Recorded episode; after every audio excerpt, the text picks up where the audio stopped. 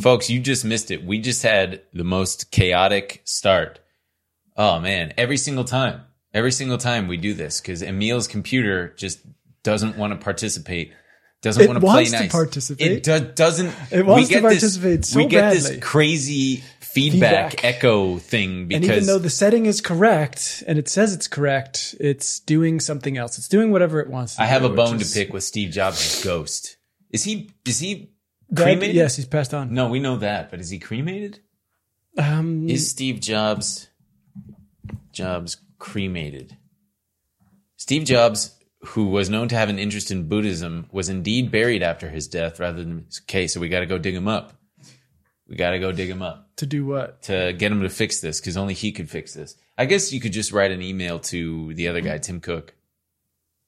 Yeah, it's Cook. probably more on Tim Cook's shoulders at this point than Steve Jobs. It feels. Um, Yeah.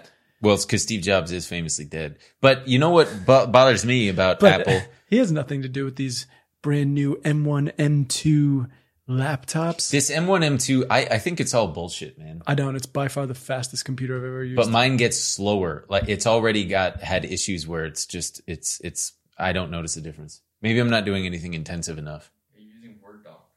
Yeah, I'm, using Word Doc. what do you? But what do you mean it's getting slower? I'm, There's moments where it's just lagging, where I've got multiple programs open and I've got to like shut down Spotify because I can't it I've can't handle the load. that.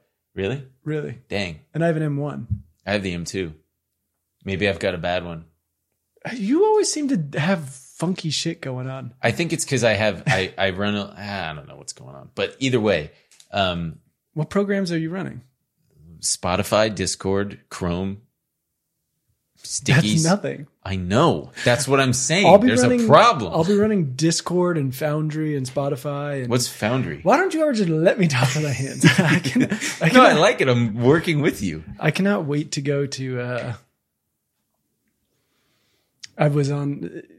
I was looking up stuff on Reddit, and we've talked about this before. But the freaking algorithm on Reddit, if you look anything up now, it's just like blasting you with.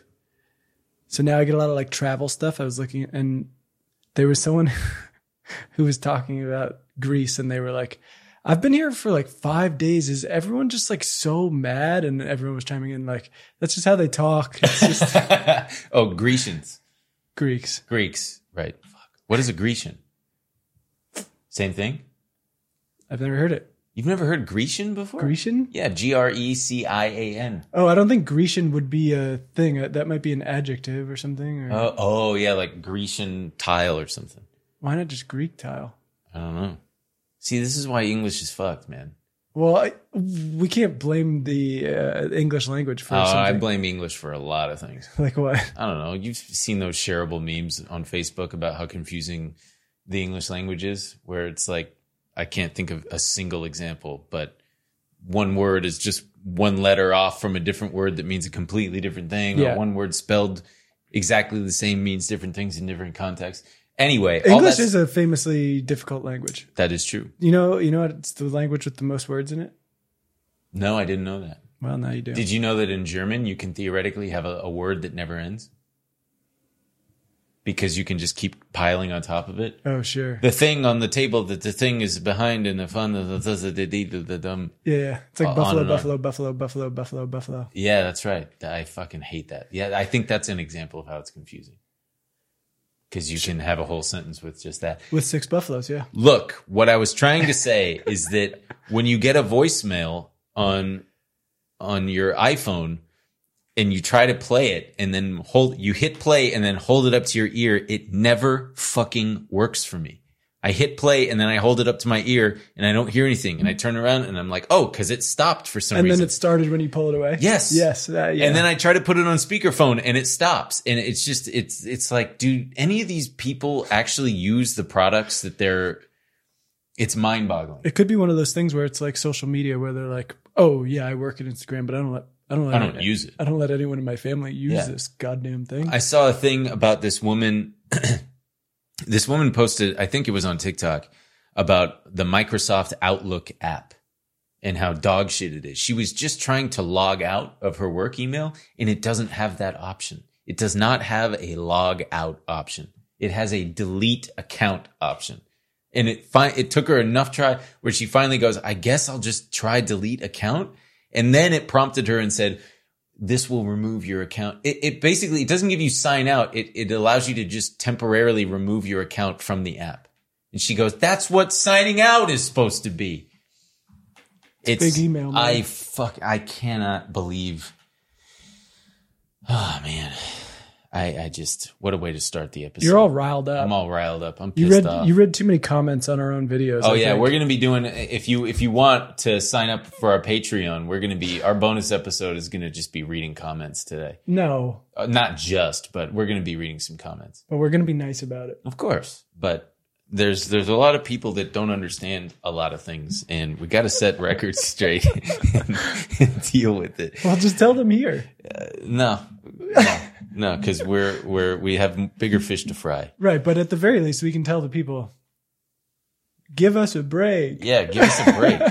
Jesus. God.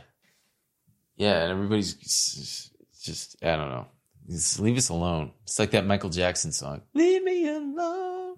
But except we didn't. There are no allegations about kid stuff. This is all about the quality of our show. Yeah, yeah. Just to be clear. Right. oh, because that's how he, he, he made that uh, song in response to all the Tabloid stuff. Biddy born allegations. Biddy born. Yeah, I'm not saying the actual thing just in case we get flagged. Oh, flagged. got or it, got it, got it, got it. Right, like another. because you just never headache. know what's going to upset the the, The little algorithm. numbers in the in the screen. It's going to go, oh no, so now we're just going to delete your channel or something. All that is to say, we have no issues with you. We love YouTube. We Yeah, we love YouTube. we're good with them. Should we? Should we? I don't know how we should do the intro now. Should we just say hit it? No, no, we should say, hey guys, this is going to be a really great episode. We're talking about two major topics. One, Project 2025, the conservative movement to to, Uh-huh. to buttress in um, Buttress me. their new plan for whichever uh, conservative administration may might win and No, will win. will win in in 2024. 2024 and enter office in 2025. And then we're also going to be talking about car bloat. Mm. Some some Toyota, some pickup trucks are eating too much dairy. They're getting all bloated and farty. I identify with that.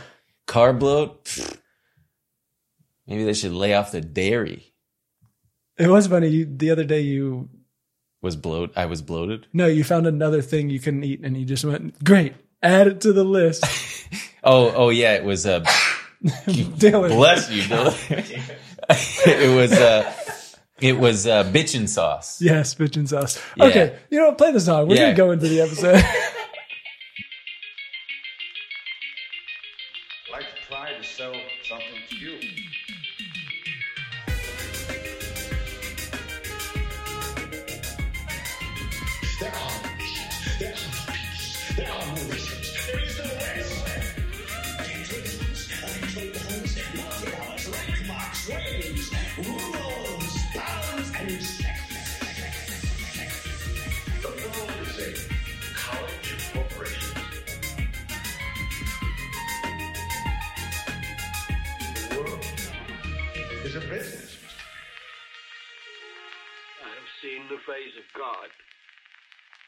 Welcome to welcome to this episode.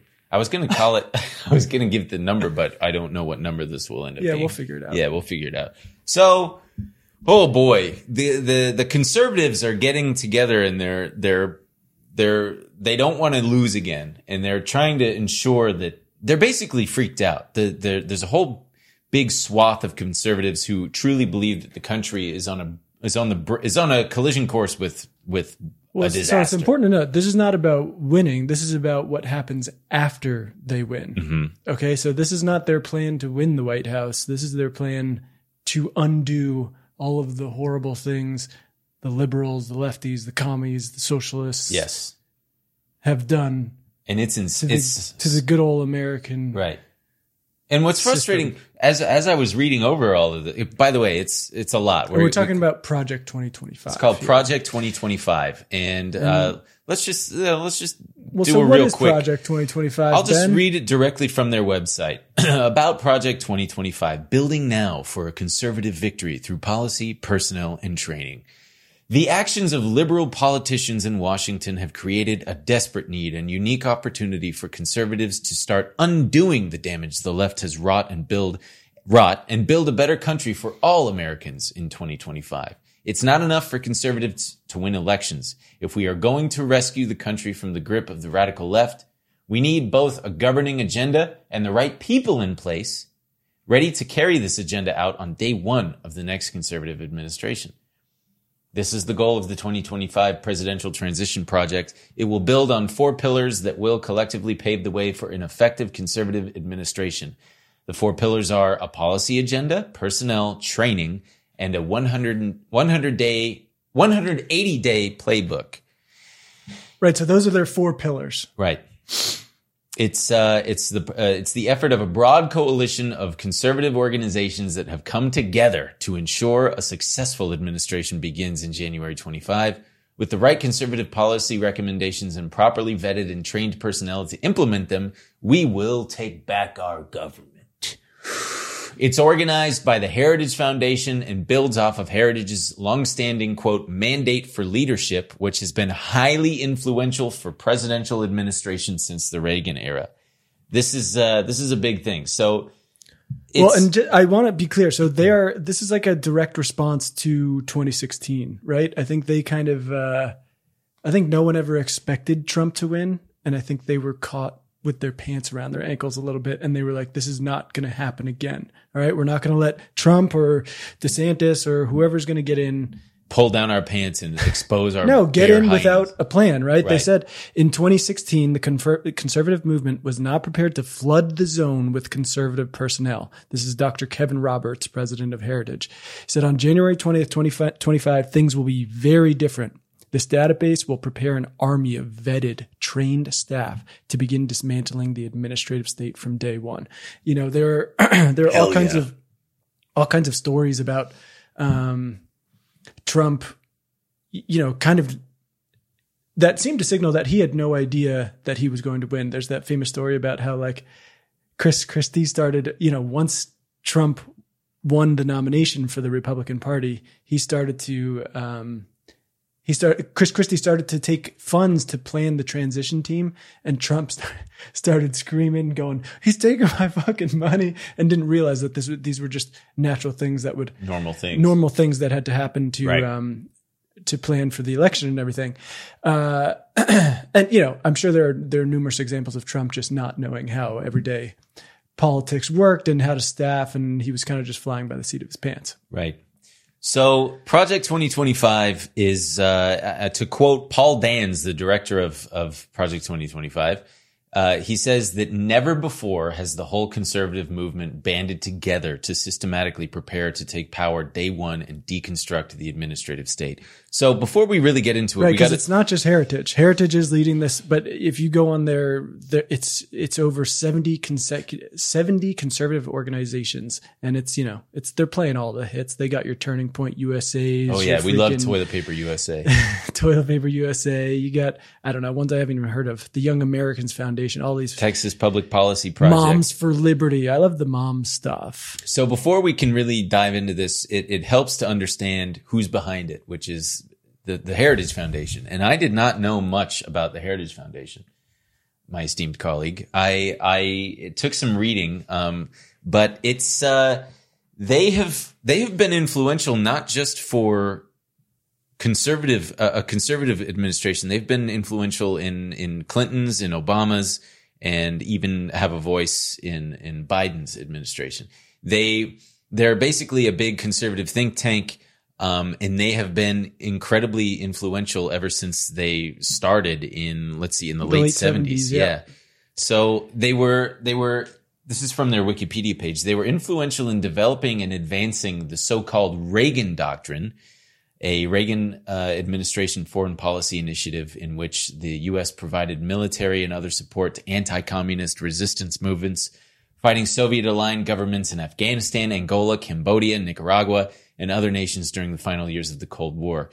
Um, Yeah, I mean, so they, uh, so this was from the Atlantic. I thought, and I thought they were maybe uh, being a bit hysterical. They talked about, um, you know, heritage policies and personnel were particularly influential during the Reagan and Trump administrations. A report in the Atlantic estimated that President Ronald Reagan implemented at least sixty percent of Heritage's recommendations. 60% of And- their recommendations Reagan implemented. But if you go into That's wild. If you go into Project 2025's full mandate for leadership, which is 900 pages, if you guys are, um, I don't know, starved for something to do, you can read through it like I have. Uh, but they are bragging about this themselves in their own thing. right. So they're proud to have played a pivotal role in, you know, in this period. Uh, it was in early 1979 amid stagflation, gas lines, the Red Army's invasion of Afghanistan, the, the nadir of Jimmy Carter's days of malaise. Heritage Foundation launched the Mandate for Leadership Project, brought together hundreds of, hundreds of conservative scholars and academics, blah, blah, blah. We created a 20 volume, 3,000 page governing handbook containing more than 2,000 conservative policies to reform the federal government and rescue the American people from Washington dysfunction.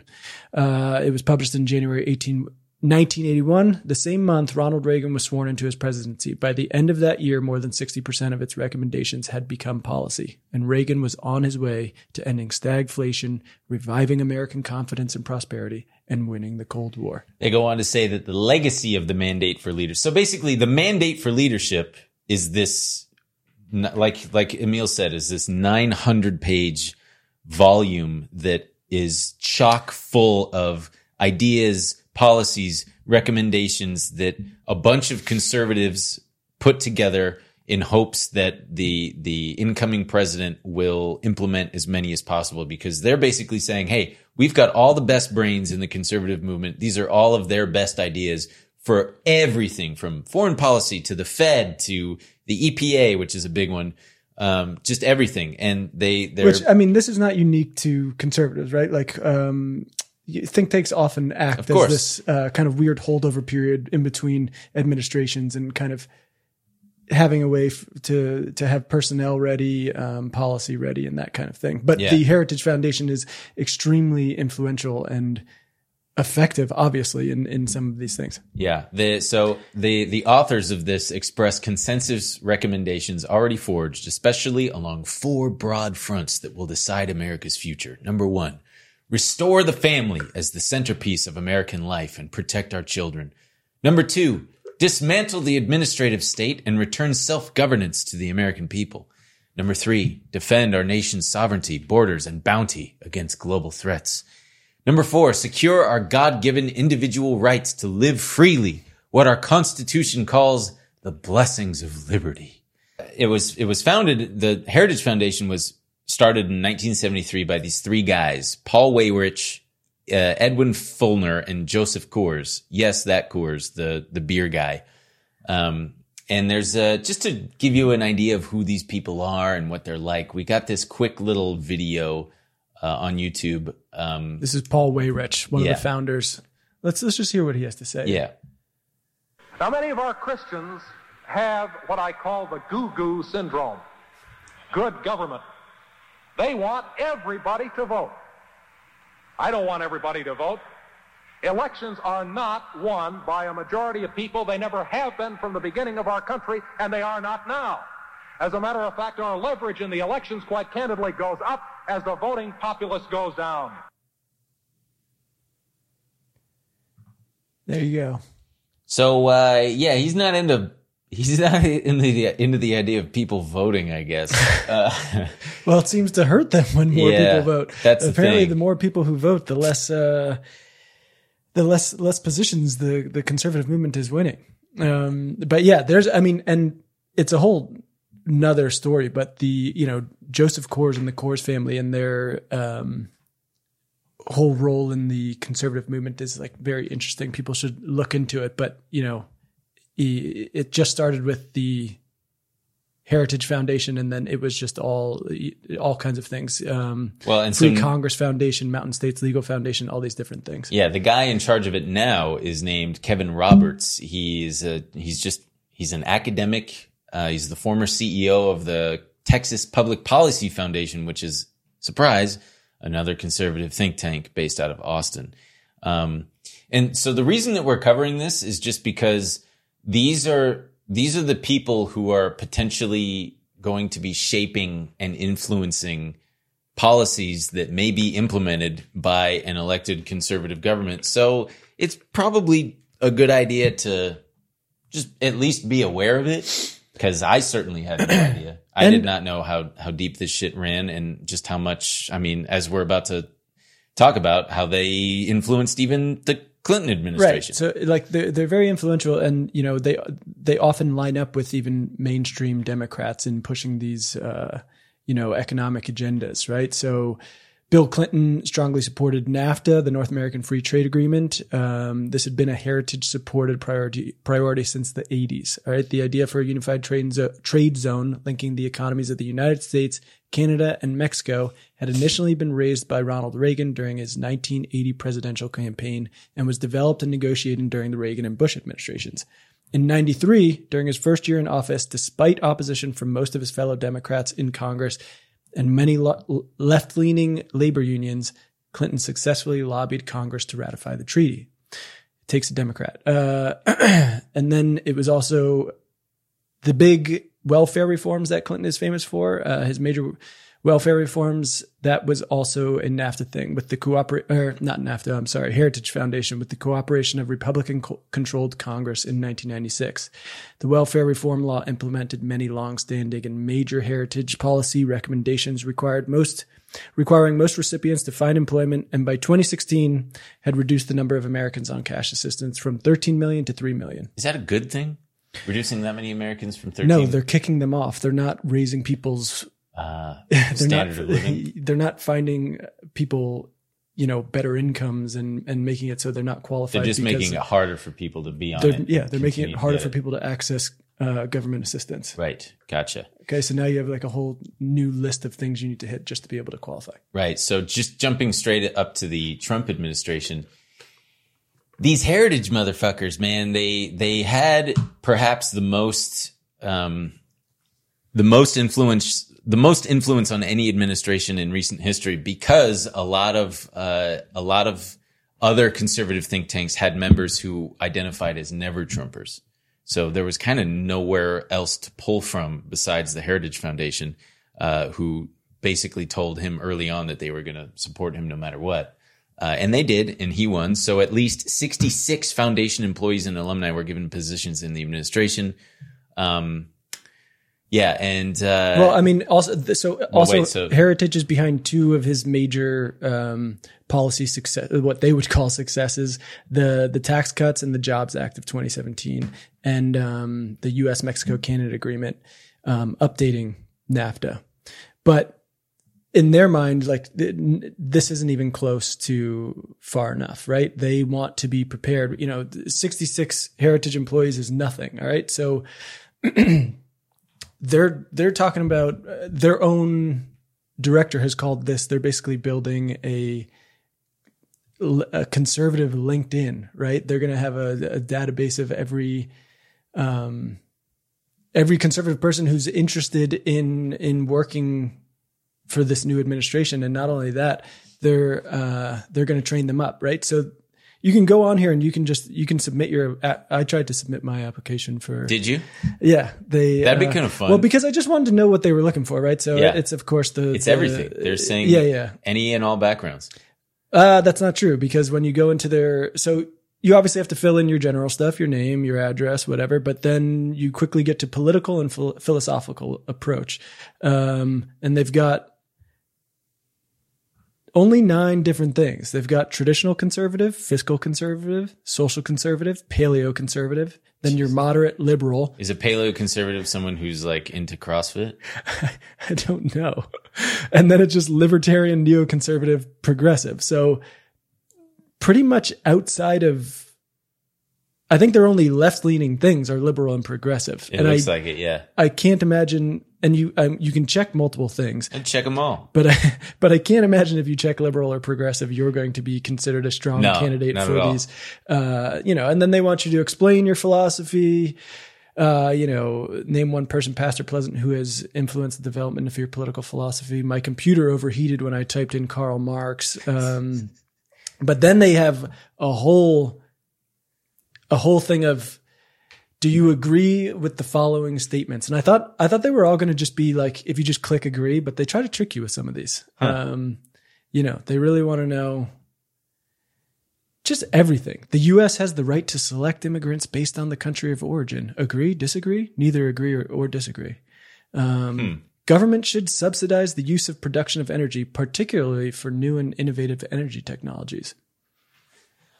Okay, so that's pillar two. It's this personnel database that they started in 2014. That it's like, like you said, it's it's this LinkedIn of thousands of conservatives that uh, that are basically hoping to be picked and and selected by whatever in, in incoming uh, conservative president. Um, so that's pillar two. Pillar one, like we said, was the the mandate for leadership. And we're going to go through some of that in a bit. Yeah, and then pillar three is training. So once you get once you get brought in, uh, you you get trained. They've got this they've got this presidential administration academy. It's a one of a kind educational and skill building program designed to prepare and equip future political appointees now to be ready on day one of the next conservative administration.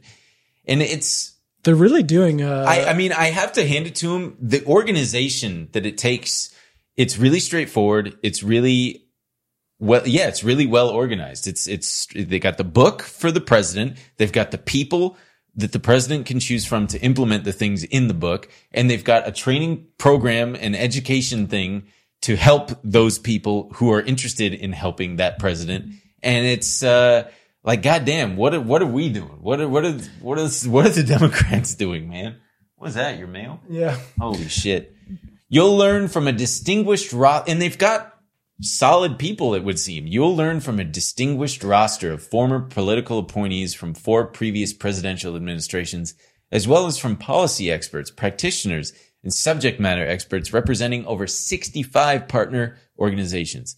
It is a veritable who's who of the conservative movement. Yeah, I already I already signed up for Prepared to Serve and Conservative Governance 101, but I got waitlisted for Conservative Governance Advancing Policy. Well, because you've got to have you. Well, dude, how can you expect to get into advancing policy if you haven't? Even I just I told yet? I asked if I could test out. Okay, you are not. You are not clearly. you are not Project Twenty Twenty Five material. I do I do like that they're doing um, American Idol for uh, you know the next uh, the next great um, presidential aid. Yeah. Oh boy. So pillar four finally is the 100 day, 180 day transition playbook, which includes a comprehensive, concrete transition plan for each federal agency.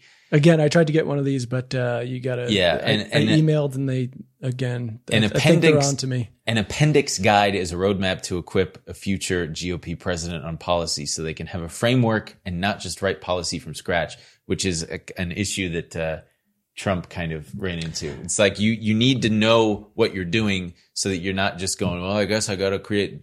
They're like, hey, baby, we got it all taken care of beforehand. I will say you are, uh, you know, you are ragging on the Democrats and asking what they're doing, and I mean it's a good point. There's the, the the left is so fractured that I can't imagine them ever working together on something like this. There's there's, I mean, even if you just look at the, it, it seems to be unclear as to what a Democrat is, right? If you were to look at the three people running, there might be more, but the three main candidates be, between Joe Biden and Marianne Williamson and Robert F. Kennedy Jr.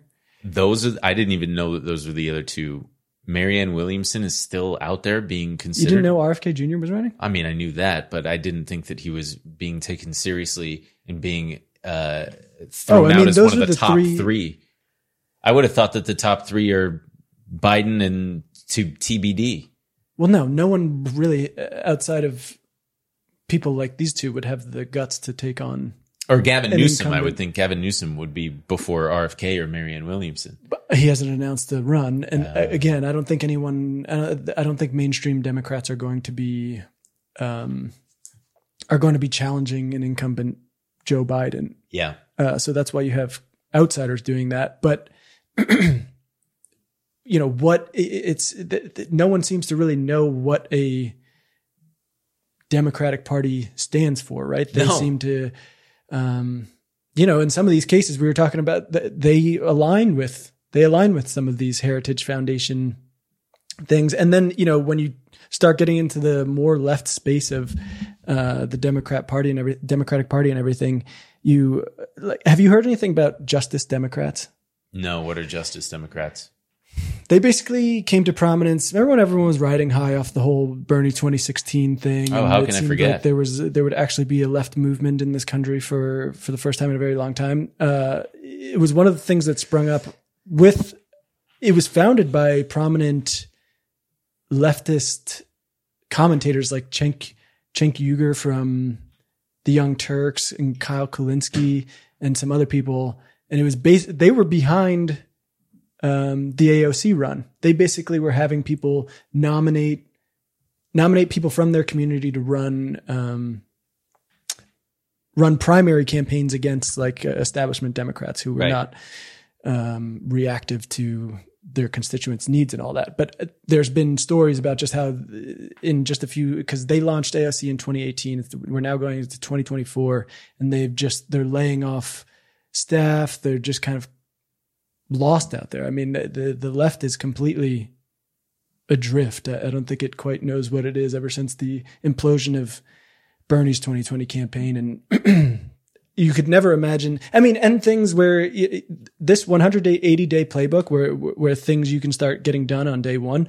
there are people, there are commentators who are doing things like that. We talk about the day one agenda from American Prospect and stuff, but it's so fringe and, um, mainstream Democrats like Joe Biden, I, they wouldn't even register most of these things. Right. Um, so Whereas if you look at this mandate for leadership, I mean, just just the the foreword by this uh, Kevin guy, the the the head of it of the Heritage Foundation.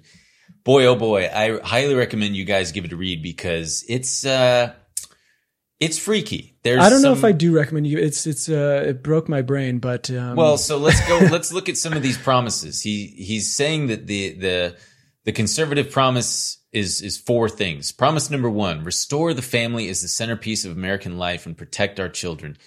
Uh, the next conservative president must get to work pursuing the true priority of politics: the well-being of the American family. So he's saying he says that the American family is in crisis.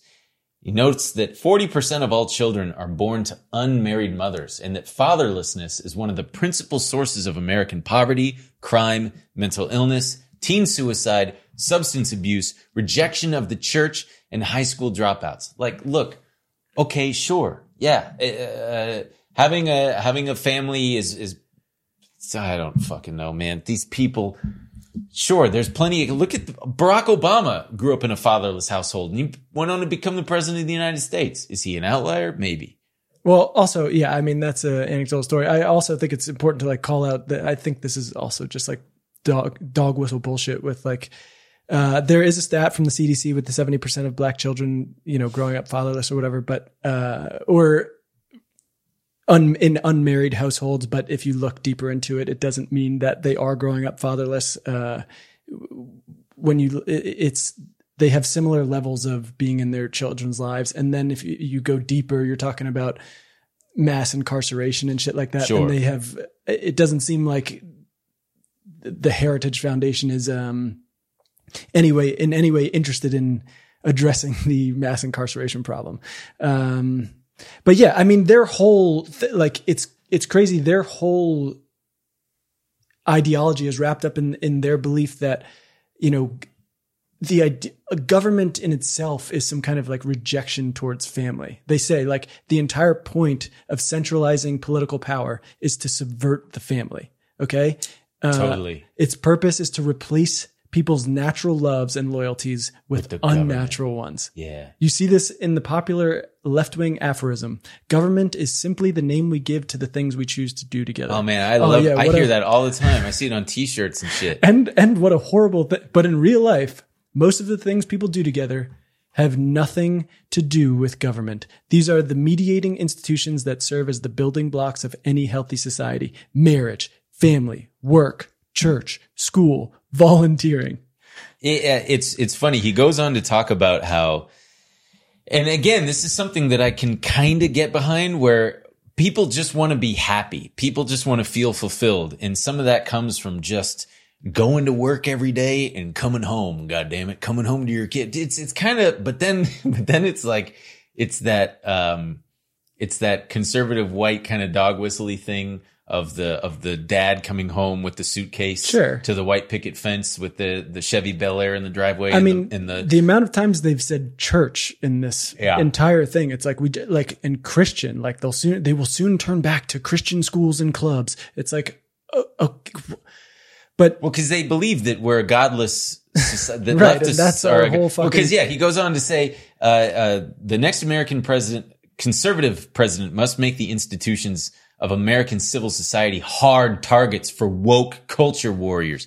This starts with deleting the terms sexual orientation and gender identity, diversity, equity, and inclusion, gender, gender equality, gender equity, gender awareness, gender sens- gender sensitive, abortion, reproductive health, reproductive rights, and any other term used to deprive Americans of their First Amendment rights out of every federal rule, agency regulation, contract, grant regulation, and piece of legislation that exists. this part's the best. Pornography manifested today in the- Finally. in the omnipresent propagation of transgender ideology and sexualization of children has no claim to First Amendment protection. Its its purveyors are child predators and misogynistic exploiters of it. women. Their product is as addictive as any illicit drug and as psychologically destructive as any crime. Pornography should be outlawed. The people who produce and distribute it should be imprisoned. Educators and, li- and public librarians who purvey it, there's porn in libraries? that's where I get my porn. Yeah, I, I'm going down to who purvey uh, it should be classed as registered sex offenders, and telecommunications and technology firms that facilitate its spread should be shuttered. That's right. Holy OnlyFans, God. OnlyFans creators, we are going to lock you up in 2025, day one. Within 180 days, we're going to like- put all of you in jail. Yeah, Pornhub. I mean, there's look, there's something to be said for for how Oh. damaging porn is. Sure. When when you have unfettered access to these things that our our dumb little brains, uh, from an evolutionary standpoint, should not be viewing. It's it's a pretty. I mean, sure, it's good. I don't fucking know. It's not so- good, but, but, but some of these are like lofty goals, right? When they Yeah. talk about the family and stuff, I'm like, how do you plan on doing that, right? And it's it's all seems like very vague because like you can't just what are you gonna do? Make divorce illegal? You're just gonna force people to live with their families yes, and stuff like that. because it's so, a covenant that you make with God. so they have, you know, they say we're going to have dozens of policies to make sure we keep people together. You know, some are obvious, longstanding goals like eliminating marriage penalties and federal wel- welfare programs and the tax code and installing work requirements for food stamps. But we must go further. It's time for policymakers to elevate family authority, formation, and cohesion as their top priority, Well- and even use government power, including through the tax code, to restore the American family. It's like, well, hold on a yeah, second, dude, Emil. that's that's our problem. We just don't have enough tax incentives to That- fucking. that it sounds like because they they go on to say um, consider our approach to big tech the worst of these companies prey on children like drug dealers to get them addicted to their mobile apps i agree with that that's certainly true many silicon valley executives famously don't let their own kids have smartphones they nevertheless make billions of dollars addicting other people's children to theirs tiktok instagram facebook twitter not YouTube though, not Spotify, and other social media platforms are specifically designed to create the digital dependencies that fuel mental illness and anxiety to fray children's bonds with their parents and siblings. But it, this is, I mean, they're onto something, but it's not just children. I mean, adults are just as well, not only susceptible to being addicted to these things, but being addicted to these things. Federal policy cannot allow this industrial scale child abuse to continue. So here's here's what's interesting. It's like they want this totally, um, they want to break apart big government. They want to totally limit the federal government's ability to stop big business from doing what business does best, which is just total unfettered, um, Let the free market the free market out. capitalism, except when it comes to things hand. but except when it comes to th- like they're famously really a big big part of their thing is let's unleash america's energy power let's drill let's get america's energy back on track fuck they want to undo just basically everything and just say fuck it we're going full bore we're burning every last bit of dead dinosaur we can get our grubby little mitts on so that we can create more jobs and just become energy independent. No regulations there. But when it comes to regulations involving things that they disagree with fundamentally religiously, Right, they like- are all for government intervention. Jail any porn creator. Jail. yeah, like it, that's what's it's mind boggling to me that they that they don't see the I mean, I they guess don't. They be. fucking see it. They, Of Like, course. it's obvious. They're just. They're very clear about that, what they want to accomplish. Yeah, they want to overturn Roe versus people- Wade. Well, they're you know, celebrating it rather. There are plenty of people who agree with these kind of things and are just good. They don't. No one's going. Well, well, hang on. I shouldn't thought you we- said limited government. Shouldn't we be a little bit ideologically consistent here? Yeah, sure. And I mean, They're just going. No, no, no. We need to continue to make sure we implement this great Christian nation's values. this it, it, when you read something like this, you realize just how complex it is to run a country and how much influence and just how deep policy goes and how many departments and and people and legislation that it takes to just why would anyone ever want to fucking run a country i have no idea you've got to be Well, because for these people, you know, this is uh, control this is good business, right? This is these are these these institutions are funded by uh, big business who can who can make sure these things get accomplished, right? Yeah, unsurprisingly, when you look at the people who've contributed to this this mandate for leadership and the ideas that they're pitching therein, namely the ones that really, really promote big oil and um, things that are just destructive to the environment, they're all funded by big oil. yeah, it's not. Uh, It's not. It's not a. It's not rocket science It's here. really fucking. It's uh. It's fascinating. Um. and the last thing they, you know, and that's the pro- reading through this. The biggest thing for me is it's like you guys won, right? They talk about Roe v. Wade and how we need to celebrate it and go further, and it's just the beginning. And it's like you guys won, right? You guys, you guys have handpicked Supreme Court members. It's all of these things have been a decades long project for you that have come to fruition, but it's like, no, no, no. Now we need to completely dismantle everything. And that's when they go into promise number two, which is where they start talking about getting, you know, just completely getting rid of the administrative state and returning self governance to the American people. It's just exhausting. And they talk about, you know, But what if I want to have my city just be porn city? Porn, Oh. trans porn city. we will turn that into an open air prison and Yeah. uh, and that's where you can do it um but yeah so it's just unaccountable federal spending is the secret lifeblood of the great awakening it's Oh, the, only great way awakening. it's the only way we can so it's basically you know they just want to go into everything department of education department of uh department of homeland security environmental protection agency department of justice you know all of these things and making sure they have they either strip it of funding for anything they don't like or putting in the correct people who are going to make sure we're enforcing things like i don't know uh the Department of Justice to make sure they can't force school districts to undermine girls' sports and parents' rights to satisfy transgender extremists. Talk about the military and uh, says the, the president should restore public confidence and accountability to our most important government function of all, national defense. The American people desire a military full of highly skilled servicemen and women who can protect the homeland and our interests overseas. The next conservative president must end the left's social experimentation with the military, restore war fighting as its sole mission, and set defeating the threat of the Chinese Communist Party as its highest priority. Which brings us to the next thing. This, they are fucking, if you read this, you would think that China is on the, is like minutes away from Well, because you have to remember, right? invading America. These guys, it's also the whole thing is laid like just full of praise for Ronald Reagan, right? Mm-hmm. These guys are fucking rock hard for the 1980s and they want that back. All right. And what do they need? Their very own Cold War. Okay. We need to drum up Cold War sentiment. We need an enemy. We need to like, we need movies where like every bad guy is Chinese, you know, or we gotta- Russian. well, back in the eighties, it was all Russian. Now, Yeah. you know, we need um, we need a small Italian man from Philadelphia fighting the most jack Chinese guy you've ever seen in your life. Jack Chinese guy. it, like Rocky Four, but it's a Chinese guy now. Oh yeah, yeah. Okay, I got you. Did you get it? Yeah, no, I got it. Sorry, it took me a minute. Instead of the yeah, go on.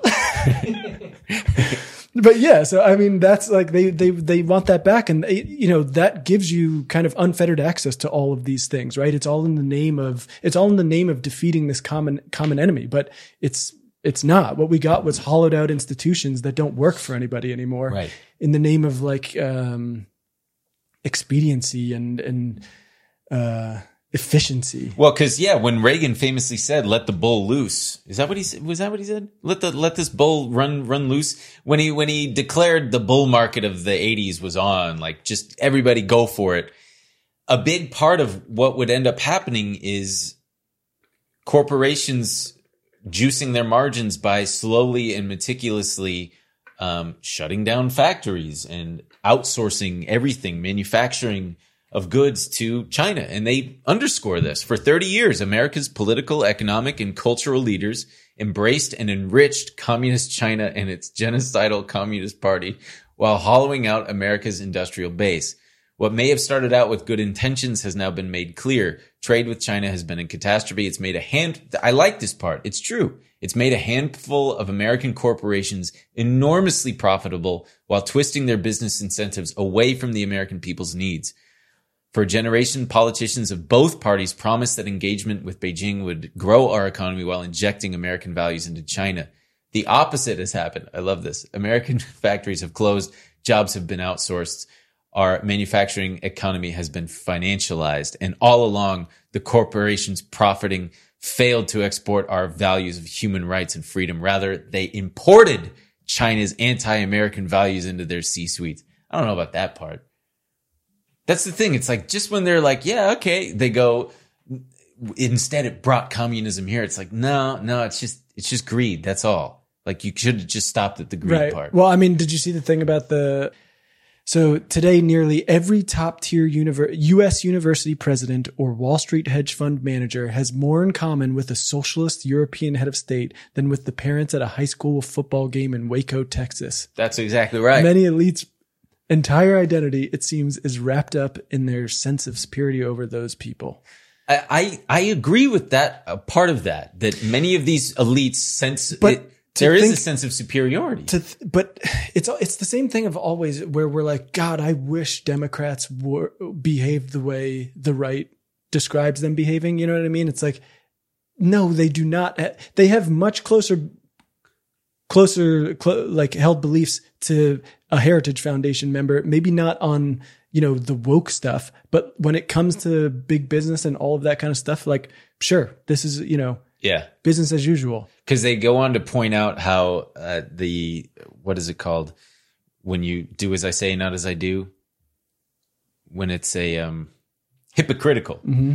They point out Gavin Newsom's hypocrisy in telling people to stay home for COVID, but then going out to like the most expensive Right. restaurant in California with a bunch of people. let them hang out at french laundry they i mean they've got a really big issue with with uh, big tech so i mean i guess geez I mean, we could go on about this for hours there's so much to cover they want to it's it's the typical stuff that they they ought to close the borders rein in big tech go on the offense against china basically shut off all trade with china protect the American fam- family institution and um yeah the, the and then energy. America's vast reserves of oil and natural gas are not an environmental problem. They are the lifeblood of economic growth. Jesus Christ. I mean this is the part that's like most terrifying to me is is the is the energy stuff they they're just saying that the the dominance of the global energy market would be a good thing for the world and more importantly for us it's not just about jobs even though unleashing domestic energy production would create millions of them, higher wages, um, it would facilitate reinvigoration of America's entire industrial and manufacturing sector as we disentangle our economy from China. It would rebalance power away from dangerous regimes in Russia and the Middle East. But then, like, sure, that would happen.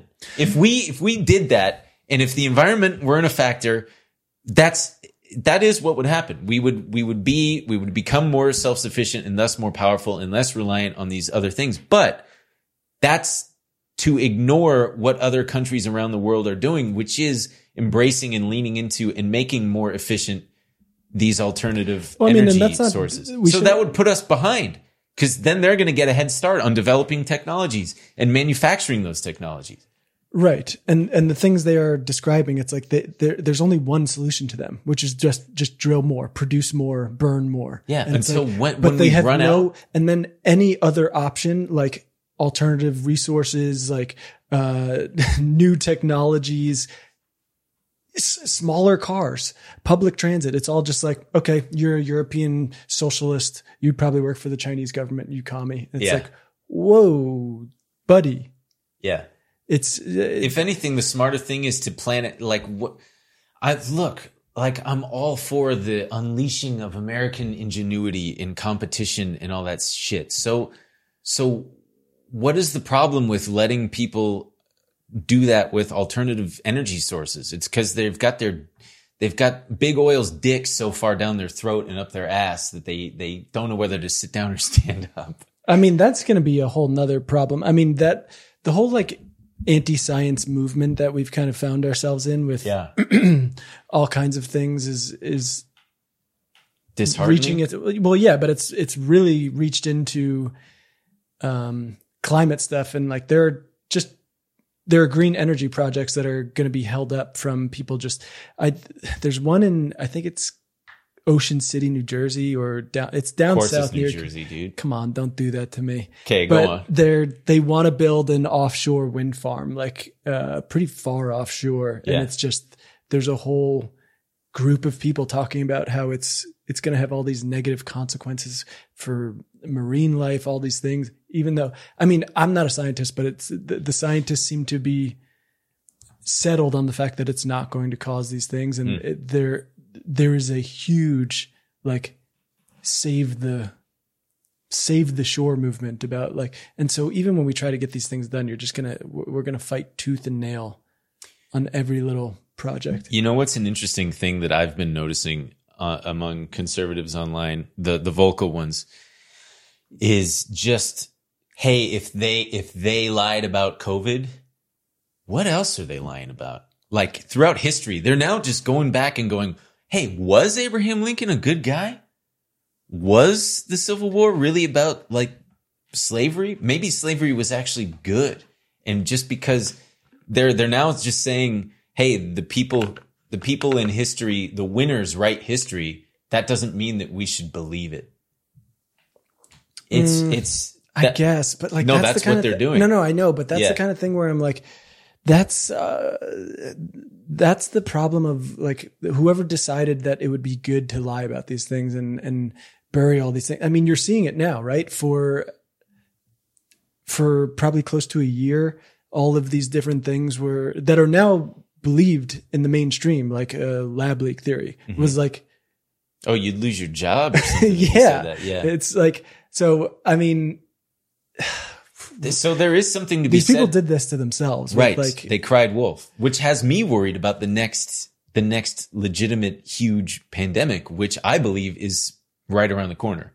Whether it's H5N1 or MERS COVID, dude you are becoming a full-blown uh, No, I'm not. truther over I'm not a, i i love it i like a this truther. i like this pivot into Truth- into h1n1 I'm just I'm just tired of the the big plink the cultural plinko machine that is just you stick in your belief at the top or whatever topic and eventually it makes its way down to you're either super left on it or super right on it. It's either this or this thing. And it's just I believe that it it is uh it is a hallmark of the, of the success of of media companies because they it's it's sowing discord and disagreement and constantly giving bad news out there and pessimism is the most profitable thing.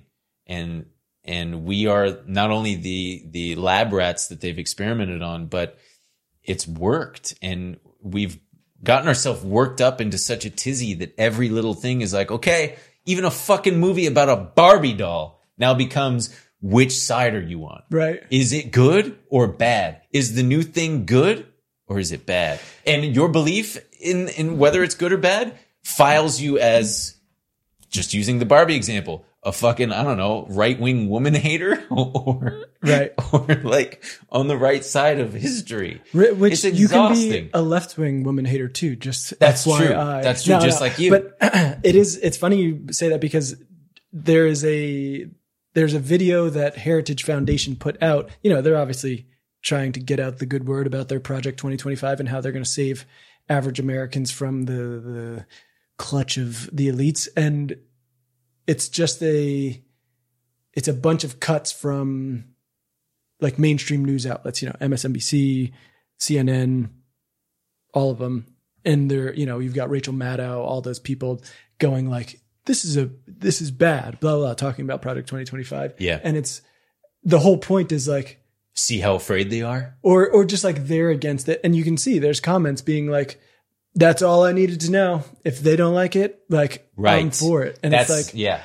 That's the other thing. that's- fuck, dude. But it's just how that's, that's- how enmeshed this shit has all become. Where now, Right, you even uh, have if it's a good idea. Well, is it a leftist behind it? Then I'm not for it. Right. Hey, I think we should have like uh, clean air and water. Oh, so did Joe Biden come up with that? So I want give me dirty water. It's got minerals in it. Actually, like they they. Speaking of, how does that fucking how does that I mean, water sommelier guy make money? That's, you know, I feel like you have to. That's on both sides. I believe Yes. it was. I believe it was Kamala Harris who said she wouldn't. uh She didn't want to take. pronounced Kamala. Come on, dude. Okay, Go on, go on. But she didn't want to. She didn't want to take the vaccine because it was. Uh, it was made under the Trump administration's. Uh, Oh, right. o- Operation Warp Speed. You know, it, I don't know. This is obviously not a, a right wing problem. We're just going through this. Or this even project. vaccines for that for that matter. Like the more I think about it, it is unsettling that hey, this company can this corporation that stands to make literally tens of billions of dollars will not be held accountable in any way, shape, or form if if shit goes wrong and Sure. you got that's like Yeah, yeah, that's unsettling. But to even bring that up and say, "Hey, man, that kind of makes me feel a little a certain way," it's like, oh, "Are you, are you not? And are you anti-science? right, right, Do you not trust science, right. If bitch? you I trust it. if you but- want to say you like feel a little squeamish about like Yeah. big pharma, people are like, hmm, interesting. I didn't know you were a fascist. yeah, yeah. I excuse me that I don't trust Pfizer. Right. Yeah, I I don't. Why should I? They they are they have a history of they are just as they spend guess what? They spend millions of dollars buying politicians just like oil companies do. Here's the thing. Big companies are not your friend unless we're talking Diet Coke. No, they're Coca-Cola is my friend. No, they're my friend. And Dr. Bronner's good friend. That's a good company. They're Patagonia, company, eh, probably pretty good. Yeah, Yeah. we'll see.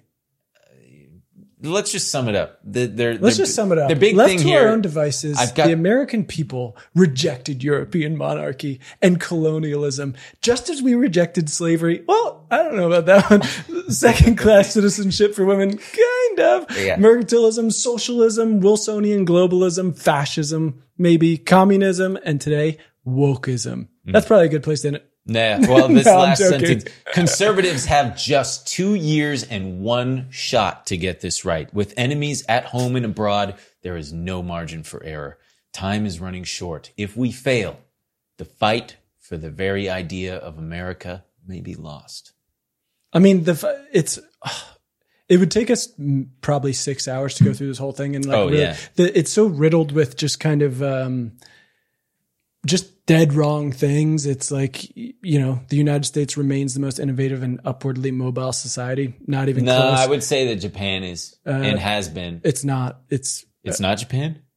Who is it? if you're talking about the most upwardly mobile society, it's going to be the, Sweden? it's going to be the Nordic countries. Oh yeah. Um, oh, that's very white of you. it. I mean, they're just. Uh, Did you just Google best upwardly mobile country? No, I googled the most upwardly mobile. Uh, Yeah, you did. Countries. Most upwardly. What does that even mean? Upwardly mobile. upwardly mobile, like being able to move from your socioeconomic status to another one, right? So right, right. America is famous for, you know, your lot in life will be completely determined by your zip code. Mm. But so if you are an up, upwardly mobile society, it doesn't matter that you were born to. Thank God I'm poor 90210. Are you? No. Just- No. No, no, but I mean, if you look at, uh, we don't even crack the top ten. I don't think we crack the, crack the top twenty. Like it's all Nordic countries: Denmark, Nor Denmark's number one, Norway, Finland, Sweden, Iceland, Netherlands, Switzerland, Austria, Belgium, Luxembourg. All places with what? Whites. Jesus, no. Good, good, good robust safety nets. robust welfare states. Yeah. And, And, good, like, yeah, safety nets. it's the- health insurance. But but to the, but to to them it's that that's a prison. The, to to be locked into the ability to not go bankrupt from Which is so funny because then they love to, with their conservative memes about this is what the left is taking away from you, where it's like a, a, a Nordic Aryan looking guy.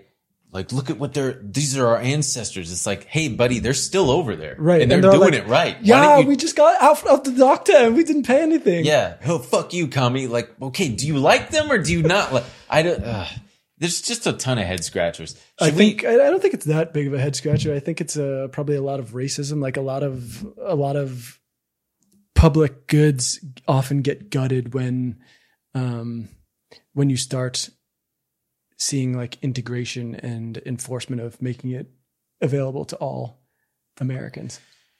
Fucking conservatives, man. Uh, okay, should we talk about the? We're we're already over an hour. Should we should we just save the other thing for the bonus? What do Mm. you think? Or should we touch on it for ten minutes? I don't know. What do you think, Dylan? Yeah, yeah. Why don't All right. let's go? Well, Let's- honestly, it's fun because it it kind of it it feels like it touches on this stuff a little bit. Um, oh yeah, and we already said in the intro we're gonna do it. Let's talk about the carb load. Oh yeah. Okay, so bloat, got car bloat. Let's pivot here. Let's uh let's grab the steering wheel, if you will, and Nice, and veer uh, and and and veer across the street and not see any pedestrians because yeah, that's right, baby. It's car bloat. Pedestrians are dead. We killed them all. So there, there, there's a great thread. What is car bloat? Carb first? bloat is when is when is is is the phenomenon that cars are just getting bigger and bigger and bigger, which they are. It's And funny because we we used to drive. We used to have a long commute together, and to where I don't even the, remember the place. I don't. It seems like a, a distant dream, a But distant memory. It's funny because I would say I I brought it up to you. I said, "Man, when I was a kid, like in the early two thousands, the whole thing was that like they're gonna take away our SUVs. Like big government doesn't want us to drive what we want to drive, and the whole fear and prediction was that like we're just gonna be driving smaller and smaller cars, like gay little Europeans." Mm-hmm. yeah, And I said, but every time we're on the road, that's like the last thing I see. You, you, when you walk next to one of these trucks, it, the, the, the hoods come up to my chest. on just a fucking F one fifty, it's the most, Silverado. yeah. Yeah. What are you hauling around besides your dipshit little children? Nothing.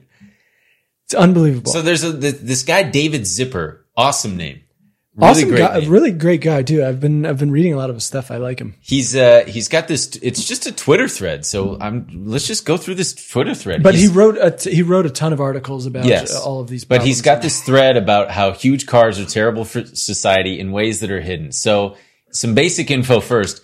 I did not know this. Eighty percent of U.S. car sales are now trucks or SUVs. dude. I was 80%. I was floored by this. That's that's unbelievable. Did you know that? So this was the thing that got me. Uh, Ford doesn't even make cars anymore. They only make trucks and SUVs, They make trucks and SUVs, and they make light trucks. well, I don't, I don't think it's considered like a sports car, but the Mustang. But there's no four door sedans. There's no like What about like the Eclipse? dead. I don't know what an Eclipse is. Or that's not an Eclipse. That's a Mitsubishi. Fuck. That's not even the right But, like, country. Tor- the Ford Taurus, the it's dead. dead. What about the Cobalt? Oh, that's Chevy. Chevy only makes two cars now. Two The kinds rest- of car. Yep, the rest trucks, SUVs. Well, because every everything other than a big old honking truck is gay, Exactly. and you don't want to be seen as gay. Nope. Yeah. Better not in 2025 when Yeah. when the Heritage Foundation. Here's here's what's wild. The 2023 Ford F150 is 800 pounds heavier and seven inches taller than in 1991. And uh, as you said, there like the, here's this picture of this woman. look at how look at this. What? What are you laughing at?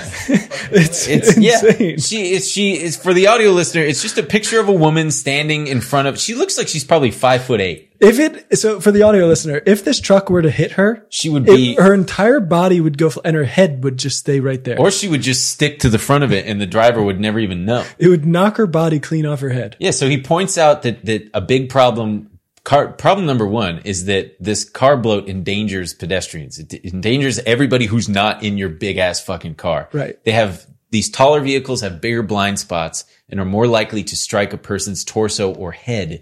They also exert obviously more force when they crash into a person, bicycle, or smaller car. They also have longer braking distances. It's Who a problem. cares? Let them hit the pedestrians. It's your fault for walking. It's also they also require uh, more energy to move, which makes them consume more gas. And when they have when they're electrified, their big ass batteries are really inefficient, so that the bigger models end up generating more pollution than some gas powered cars. Right. So this is this is the biggest thing to me. Like this is the best solution we can come up with, which is electric cars. But meanwhile, they're making the problem worse. I mean, we we've already talked about all the like Tesla bullshit, how your car's not even going to like work in the severe heat. But so you know, Or cold. Right. While electric SUVs do not produce tailpipe emissions, which is, you know, what makes everyone think like, oh, great, we solved the problem. They will damage the planet in many other ways because they are so heavy. SUVs require gigantic batteries in order to provide the 300 plus miles of range that car makers insist are necessary. An, ins- an assumption that's dubious, by the way. Charging those batteries requires generating a lot of power, which itself creates considerable emissions, particularly oversized SUVs like the Hummer EV, which is fucking ridiculous. Why do we even have that? Can produce more greenhouse gases per mile than a gas powered sedan. Recent research found that they could even hasten climate change by slowing the process of electrifying smaller, more efficient vehicles. You've also got uh, just I didn't I didn't even realize this, but they're the pressure on tires makes them erode faster. Yeah. And then the particles from those tires can get absorbed into water. They also float through the air. It's and but not only that, so heavier cars damages roads. Los Angeles fucking sucks to Right. drive in. It's just when we would drive to that undisclosed location for the previous job whose name I can't really remember and escapes me because it feels like some kind of distant dream. I would run over potholes galore all the time and get really fucking frustrated. Right. And it's kind of a twofold problem because, uh, you know, extreme weather conditions are already, uh, exacerbating our horribly taken care of roads. So you've got, uh, you got a real nice double dick in here. Yeah, double dicking. Yeah, cars have become so heavy that U.S. auto haulers can't carry a full load without exceeding federal weight limits. And guess what car makers are doing? Instead of making cars smaller and lighter, they're just asking the feds to raise the limit. Because, Right, right, right. because big, heavy cars can be sold for more money. Right. Cars are more expensive than ever. People Yes. are paying like 50 grand for one of these gigantic cars just to, uh, God. look, if you're going to slam into a pedestrian, you want to make sure it's dead. You don't want it screaming. It? Yeah, you Well, don't want you wanna hear, screaming. you want to hear a wild stat? what? This is from the Fast Company article. Regardless of how they are powered, SUVs do no favors for the animal kingdom. Some, I cannot believe this. So, Wait, so- wait, wait, wait. Is this a guess? Because I want to guess. No, no, you don't have to guess. I want to. All right, guess how, guess how many vertebrates, vertebrates are fatally struck by vehicles Vertebrates? Annually. So- so why don't you just say animals? How many animals are killed in the United States annually by cars? Yeah. I'm to say 35 million.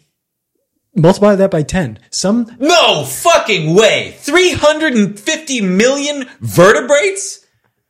some 350 million vertebrates are fatally struck by vehicles annually in the US and roadkill deaths have risen sharply in recent decades. Jesus Christ. And this is, you know, and they're not, How many vertebrates are there? and the big problem with that is uh is the height of these vehicles. They just don't see. Yeah, 'cause they dude, can't But I cannot fathom this.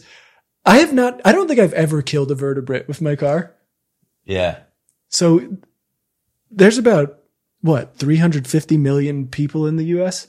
Yeah. That's one for every person. But most of those people aren't driving. yeah. I mean, a lot of them are kids. Yeah. So I mean, people are pulling double, triple duty on these. Just people are killing and probably not even realizing. anywhere from two to five vertebrates a year. Yeah. This guy in my, uh, I guess it could be a lot of squirrels, Yeah, raccoons raccoons, Rats. possums. is a bird of birds. Like me when I hit that pigeon. it kept flying, but I hit it. And then it, so part of the problem is they they say, well, this is just what people want. Yeah, because you're not giving us any fucking alternatives, dipshit. I don't think it is what people want. It no, exactly, it's not. Uh, right. I think it like yes, people are buying them because it's harder and harder to find one of these cars, right? People are having a harder and harder time finding Ford doesn't make a fucking car anymore. And it's not because people don't want them, it's because they can charge more for the other types of vehicles. Yeah. Right? They can people will oh, you, you would have drove a Ford Taurus before? Well, why don't you get your our Ford Bronco? It gets uh it gets 17 miles to the gallon. Cool. And you're going to kill probably 2 to 5 animals this year in it. It's just, it's not, man. It's, uh, I believe it. You're four times more likely to get uh, killed if you're struck by one of these things. Yeah, four. I believe it's four times more likely. Good. I'm ready to go. Yeah. No, no, no. Oh yeah. Oh, according to uh 22, 2022 data from the U.S. environment from the EPA, three quarters of new vehicles produced in the U.S. are light trucks now. Great. Make Not them so bigger. light. Make them even bigger. Make everyone fucking drive a semi. Here's another shitty stat. Deaths in motor vehicle crashes rose more than 33% from 2011 to 2021. And since 2010, pedestrian deaths have climbed 77%. Right. Cause people are just driving tanks around and slamming Yeah. into each other. Light trucks injure pedestrians more severely than passenger cars in crashes, and the size of cars and trucks sold as the size of uh, trucks and cars uh, grows.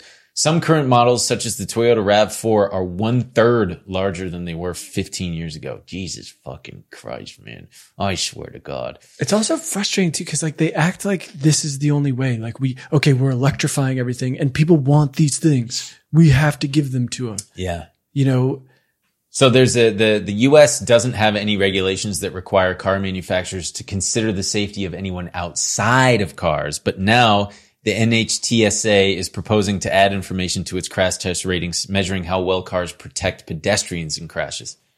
So like they're suggesting, hey, maybe bumpers and hoods that can absorb the impact of a person better than they currently do. But why is cur- that the solution? So- why is that the solution? so you could you could have a five star safety rating car, but have zero stars for projecting for project protecting pedestrians, which is I, I can't imagine anybody's going to be buying a car based on how well it protects. yeah. But geez, Louise, man. Oh, I Yeah, wanted it- the new. I wanted the new Chevy Tahoe, but it, it's just not protective enough against um, human bodies. what's wild is like it makes you wonder how many children have been hit. Just Oh my- for like friendly fire style. Have you ever seen the the video where they have children stand or sit in front of the? Oh yeah, you can't fucking see them. Yeah, they got to like nine children lined up before. oh, nine kids deep Yeah, before, before, you, you, could, could even see the first one. Oh god, That's damn. that's that's eight more vertebrates for this. For this Yes, stat. add it to the list. I wonder if that. I wonder if that 350 million includes humans. Probably not. But yeah, apparently people are starting. So people are buying things like this and finding that it's so um, it's it's so inconvenient for their everyday life, right? Getting into your literal semi truck that you need to like have an extra step ladder to get into. That people are like buying um, more and more golf carts for just getting around getting around their little community. There's a city in Georgia called Peachtree, Peachtree, Peachtree Ci- City or something like that. Thirty thousand people live there, and it's only golf carts. we should all just get golf carts, Yeah. because no one's going to talk about the goddamn trains. Don't get me started on the trains. Did you see uh, RFK Jr.? He tweeted. He made me do a little bit of a kombucha girl face. Hmm. Huh? Which was what? Because by the way, what was just trending in the United States on Twitter is Cheryl Hines and autism. Or autistic, rather. Yeah. Well, sorry. this is so he he what about the trains? he tweeted a uh, he he tweeted a link to a story from China Daily about their plans to make maglev trains that can that can hit up to 650 ki- kilo, kilometers an hour. And so he tweeted, you know, let's see. Why can't we do this in America? Next, mo- next gen maglev trains can reach speeds of 400 miles per hour. If we muster political will and turn our money from war toward national revitalization, we could link our cities together with efficient hatch trains. It is pretty good. That's a- pretty good. Do I sound like you it? sound just like him? Thank you very But, much. You know, yeah. Stop talking about vaccines and be the train guy. You know, Yeah, be that's the train guy. If I were his advisor, I'd be going, "Hey, it's time to shut up about the vaccines, and even just say, just say you were wrong. Right, his, just say, uh, hey, I'm wrong. Even if you don't truly believe it, just do it. Just be politics. Sacrifice Do your whole thing right. just for trains. Be Yeah. the train guy. Be the train make, guy. Make Joe Biden talk about trains. I would love it if he became train guy. I'm a train candidate. Trains. Just oh yeah, honk that horn, dude. He should just wear an old style, an old timey conductor's hat all the time. Wouldn't we love that? Oh, RFK I would Jr. fucking love that. Man. all aboard. Yeah. Oh. Hoot, hoot, honk honk. Oh man. Oh god. Okay, that's a good place to end this episode. okay. Uh, tune into the bonus episode on patreon.com slash paypod. Pay, Where Ben's gonna let Ben's really gonna let people have it. I Man, think. I feel like a, a comments video could be a standalone video just for our YouTube channel. That's what we should do. Maybe we just release this later and just do it again. I mean, we could do it multiple times. Reading the comments version one. Yeah, there's tons of shitty. There's never a Didn't know my idea was shitty. no, no, no. There's never a Shortage of shitty comments? yes. There's Yeah, never a shortage of people just Absolutely right. being unfairly mean to us. Well, It's always unfair to be mean to us. I would say. I'd like to give a very hearty Project 2025. God bless you and God bless I'd like to say, look out for my application. You guys keep keep it just keeps bouncing back, and I I, want that. I want that 180 day playbook. All right, guys, we love you. Bye.